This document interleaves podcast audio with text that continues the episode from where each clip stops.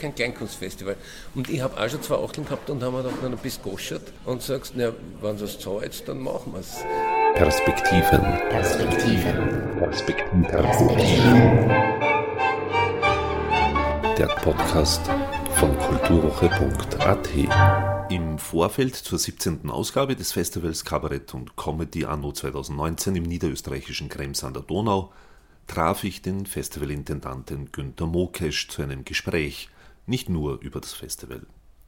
Bekannt geworden ist Günter Mokesch zunächst als Leadsänger von Hallucination Company und später mit seiner Band Mo and the Gangsters in Love. Das erste Album der Erzengel Novotny erschien 1985. Hits wie Smile und Send Me Roses folgten. In den 1990ern stand er dann unter anderem in Kuss der Spinnenfrau als Musicaldarsteller über 200 Mal auf der Bühne am Wiener Raimund Theater.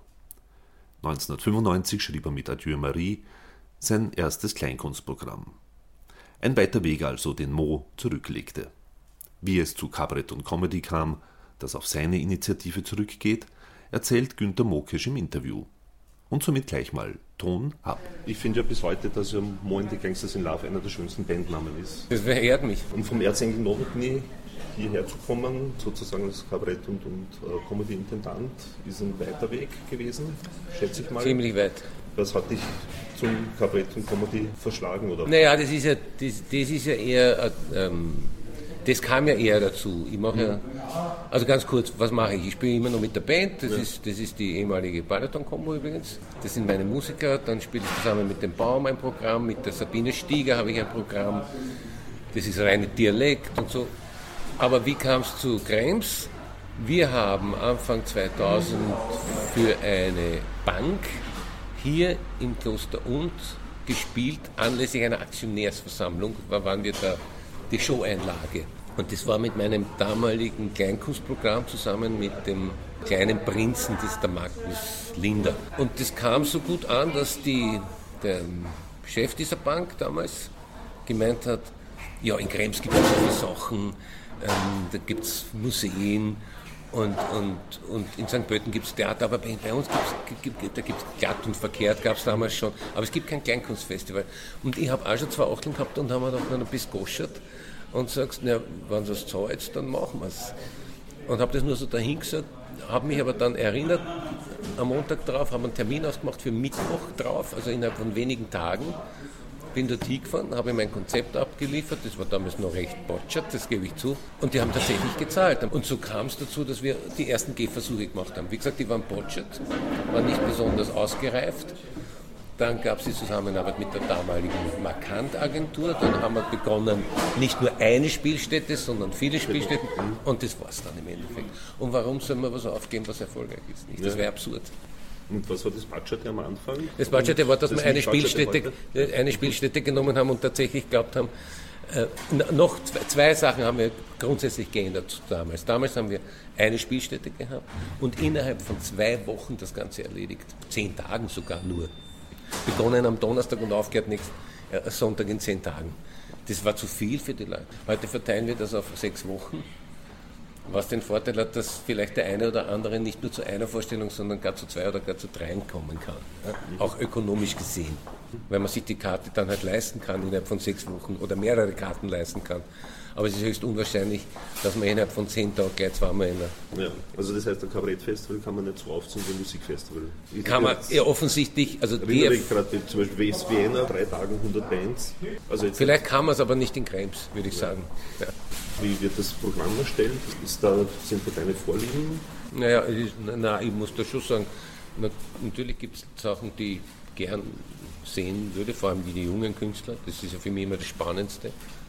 Aber wir versuchen seit Jahren schon, oder immer schon eigentlich, Rücksicht darauf zu nehmen, dass wir hier nicht un, unbegrenzt junges Publikum haben, sondern wir haben auch ältere Leute, die das sehen wollen.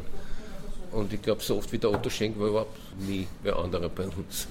Also auch wenn ich den sehr mag, verstehe mich nicht miss, nur ich muss das schon sehr breit fächern, das Angebot.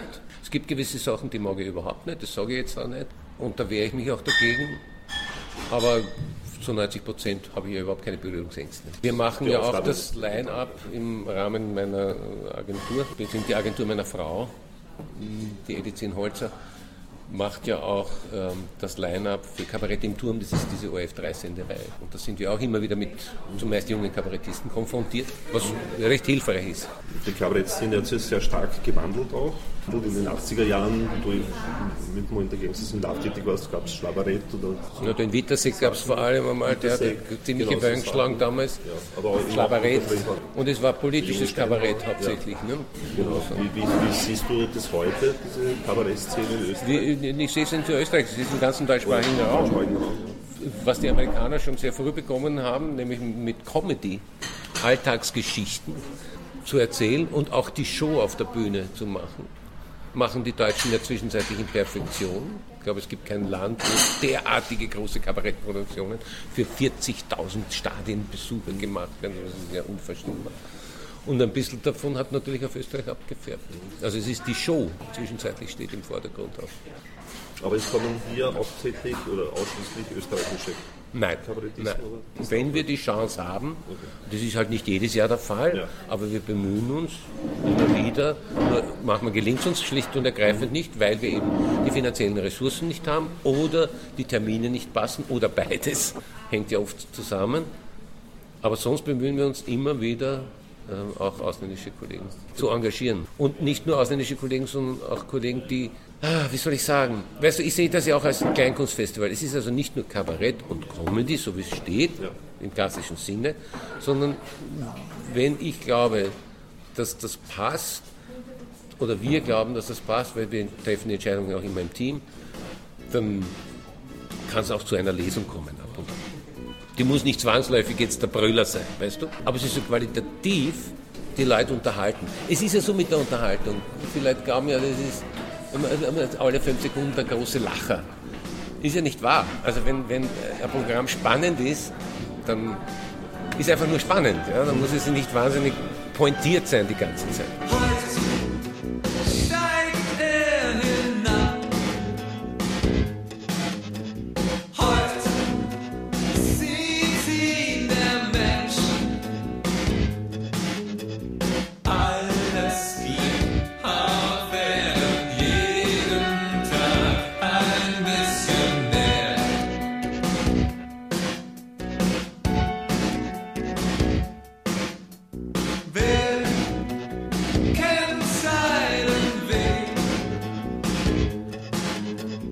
Und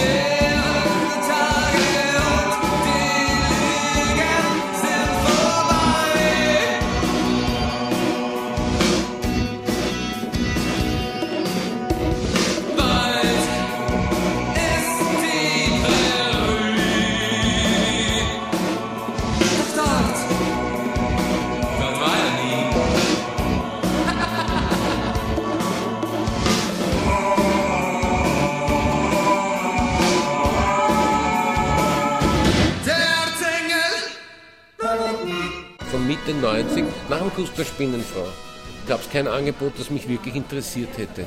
Außer Pygmalion am Burgtheater. Das hat aber dann der Hanno Böschel gespielt, statt mir. Was mir ein bisschen geärgert hat, das gebe ich im Nachhinein zu.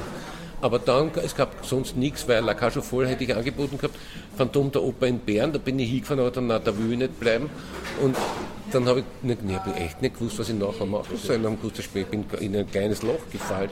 Und dann habe ich gedacht, na gut, dann stelle ich mich auf die eigenen Füße und mache Kabarett. Äh, weil mit der Band nur spielen, ich habe keine Platten draußen gehabt, nichts Neues. Haben einen Pianisten gesucht, der lustig war und bin damit auf Tour. Und tatsächlich haben wir 60, 70 Mal im Jahr gespielt. Damals noch beim, im K&K-Theater beim Herzen. Und das haben wir dann fünf, sechs Jahre gemacht. Und am Ende dieser ganzen Geschichte, wir haben drei Programme gemacht, äh, haben wir dann in Krems gespielt, also gegen Ende. Und so kam es überhaupt dazu, auf die, zu der Idee. Wir haben, wie gesagt, wir haben schon viel gespielt, aber, aber ich, ich war jetzt nicht in der ersten Reihe, das gebe ich zu. Also Mo in die Gangsters Live habe ich gesehen, da Ja. waren wir live. Ähm, und da kann ich mich erinnern, auch eben diese Kunstaktion sozusagen auf der Bühne, Ja, ja. die es gab. Ähm, welche Intention war da dahinter in dem Sinne? War das eben so, eben der, der, einfach der, der spontane künstlerische Ausdruck? Ich habe hab kürzlich über das geredet, äh, und zwar in einem, in einem anderen Zusammenhang, weil mir eine Aussage von einem Journalisten aufgeregt hat, die Aussage des älteren Herrn, ich sage jetzt keinen Namen, der gesagt hat, es besteht ja überhaupt kein Unterschied zwischen Schlager und Popmusik, weil es ist eh, im Grunde es sind dreieinhalb Minuten die Nummer und es ist, trifft das gleiche Publikum zumeist. Und da hat, da- das war, hätte eigentlich ein nettes Gespräch sein sollen, ist aber dann in ein Streitgespräch äh, gemündet, weil ich gesagt habe, natürlich, ihr ist fundamental. Schlager hat überhaupt keine Absicht, außer die Leute zu unterhalten, das zumeist auf äußerst niedrigem Niveau. Popmusik hatte immer eine künstlerische Intention, wenn sie ernst gemeint war. Immer. Egal, ob das jetzt T-Rex war, wo es halt weniger ernst gemeint war, sondern mehr lustig, oder ob das Genesis war, was wesentlich ernster gemeint war früher, oder ob es heute Bilderbuch ist, was extrem ernst gemeint ist und die auch mit Deichkind, eine der größten Bands aller Zeiten meiner Meinung nach, äh, kooperieren. Da, da, das ist ein fundamentaler Unterschied für mich. Ja. Und so habe ich mir damals auch gesehen, Anfang der 80 in dem Kontext was zur Folge gehabt und darauf bin ich heute noch stolz, dass wir Titelseite in Specs waren. Specs eine Zeitschrift, die es glaube ich nicht mehr gibt. Ja. Nein, Aber als Schlagersänger kommst du nie auf die Titelseite von Specs, nicht? das wäre völlig unmöglich. Also das heißt, du wurdest auch ernsthaft kritisiert als Popmusiker. Schlager wird ja nicht ernsthaft kritisiert. Da wird nur gesagt, gefällt mir, gefällt mir nicht. Und damit ist die Kritik zu Ende. Oder Ja. ist unterm Radar. Oder ist unterm Radar. Ja. Aber es wird, du, als Popmusiker konntest du wenig verkaufen, warst aber trotzdem künstlerisch wertvoll. Kannst du Schlagersänger ja nicht. Ja, der Erzengel Nobody, das war irgendwie auch so, das hat so super in die Zeit gepasst, finde ich. Und man hat eben auch noch diesen Hallucination Company. Einfluss, äh, Einfluss natürlich, das wäre ja komisch gewesen. Wenn, aber ich auch- sag dir, was der größere Einfluss war ja, äh, wenn wir schon bei der Vergangenheit sind, was auch die wenigsten wissen, warum auch, wurde auch nie publiziert. Ich war ja nach der Company ein paar Monate in Rom, um dort mit der, mit der damaligen Legende Lindsay Kemp, das ist, hat eine Tanzkompanie gehabt, Dort habe ich auch den Bowie getroffen übrigens in Rom und die Kate Bush und die hat ja alle unterrichtet damals und das war so ein Guru, ein Tanztheaterguru, der Jean Genet auf die Bühne gebracht hat als Tanztheater, solche Sachen. Und da habe ich unfassbar profitiert von diesem kurzen, aber doch sehr intensiven Training mit dem, weil es waren, es waren Trainings, die wir gemacht haben. Ich nehme mal an, dass wir bei der Hallucination Company die Trainings sozusagen anders waren. weil es hat nicht diese internationale Perspektive gehabt. Also der hat, nicht, der, der hat ja nicht über den Tellerrand hinausblicken müssen, weil der hat ja keinen gehabt. Das ist schon nochmal ein Unterschied. Ja. Weißt du? Ob du rausschaust oder draußen bist. Und der war ja draußen. Der war ja ein internationaler Star. Ja. Und das hat dich abgehalten, sozusagen als Musiker international, also außerhalb Österreichs zu leben? Nur die Feigheit, glaube ich, primär und, äh, und äh, diese Bequemlichkeit, die ich war ja ich verdient. Es war nicht so, dass ich das umsonst gemacht hätte damals. Und ich war ja erfolgreich. Und dann kam auch noch der Kuss der Spinnenfrau. Da war ich dann 35 und da, das war, glaube ich, meine letzte Chance. Es gab auch das Angebot, die, die Zweitbesetzung in Amerika zu spielen, auf der Tournee der Kuss des Kuss, weil die gingen ja mit jedem Musical dann auf, auf äh, Amerika-Tournee, tatsächlich Kanada und USA. Und die amerikanische Gewerkschaft hat das verhindert damals. Nicht, weil sie mich persönlich nicht mengen haben, sondern mit dem Argument, solange diese Rolle nicht von einem US-Künstler besetzt werden kann, darf das kein europäischer Künstler spielen. Heutzutage ein. Also absurd. Ja. Und das hat, ich hätte zwar Gewerkschaft mit Anwälten dagegen ankämpfen können, aber ich war einfach zu blöd, auch irgendwie, glaube ich. Habe nicht traut, sagen wir so. Aber das wäre das wär die einzige wirkliche Chance gewesen, ohne ein volles Risiko gehen zu müssen. Ob ich dann wieder zurückkommen war oder nicht, ist eine andere Geschichte, aber das wäre zumindest eine Chance gewesen.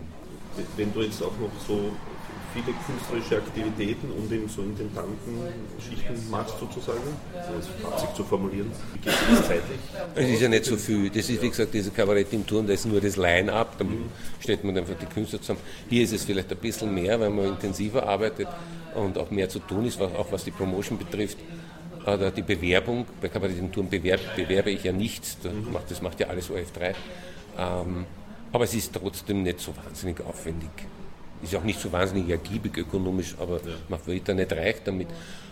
Aber wie ich schon erwähnt habe anfangs, wenn etwas funktioniert, warum soll ich es aufgeben? Würde, würde ich auch nie machen. Und das mit, die Mitarbeit mit der Army Pro ist ein, ein Glücksfall. das ist aber, es läuft wie geschmiert, im sprichwörtlichen Sinne. Da gibt es keine großen Fragezeichen die man, oder Hürden, die man zu nehmen hat. Musikalisch in dem Sinne, äh, mein Alben gibt es ja, das Na, letzte Mal 2010? Nein, ich habe hab, ja 2010 war das letzte lange Album und dann habe ich noch so ein kleines äh, LP gemacht mit ein paar Nummern, die ich für meinen Buben geschrieben habe, der jetzt sechs Jahre alt ist. Ist vor vier Jahren habe ich das rausgebracht. Um der Wahrheit die Ehre zu geben, es macht keinen ökonomischen Sinn. Es ist einfach unfassbar viel Aufwand, der sich kaum rechnen kann. Ich werde jetzt noch mit der Sabine Stieger ein paar Nummern veröffentlichen. Beginnend mit nächsten Frühling werden wir dann drei Stücke hintereinander rausbringen, die auch dementsprechend vorher teasen und so, so wie man das heutzutage macht. Weil was ist ein Album? Ein Album rausbringen, ich sehe auch keinen großen Sinn mehr darin. Weil wenn ein Stück gespielt wird oder aufgenommen wird von der Community, wie auch immer die ausschaut, ob es jetzt Regionalradio oder online ist, ist völlig klunzen, dann kann man davon ausgehen, dass die dann auch zu den Konzerten kommen, zum Teil zumindest. Und wenn das nicht aufgenommen wird, macht es auch keinen Sinn, ein Album nachzuschießen, weil wozu? Es ist ja wegen der Eitelkeit oder der künstlerischen. Außerdem muss ich dazu sagen, dass ich seit 20 Jahren, ja, seit 25 Jahren fast, begonnen habe, vor 25 Jahren Filmmusik zu machen, über der Filmmusik zur Fernsehmusik kam und zur Werbung. Und das ist meine ökonomische Basis auch. Und da habe ich mir auch ein, ein sogenanntes Environment, also ein Umfeld aufgebaut mit Co-Komponisten, die auch bedient werden wollen. Also ich kann das auch nicht aufgeben. Und das ist tatsächlich zeitintensiv, weil es ja auch die Cash-Cow ist im weitesten Sinne. Ich meine, das ist ja rein kommerzieller musikalischer Ausdruck sozusagen für die Werbung. Ist es übrigens bei der Werbung ganz und gar nicht. Das ist ja das Interessante. Werbung kann im, im musikalisch wesentlich kreativer sein, als man das vermuten würde. Ich wollte eh in diese Richtung gehen, weil es ja auch sehr verknappt ist. Ne? Man hat ja viel weniger Zeit, das heißt, man muss in viel kürzerer Zeit. Unfassbar präzise arbeiten, Genau.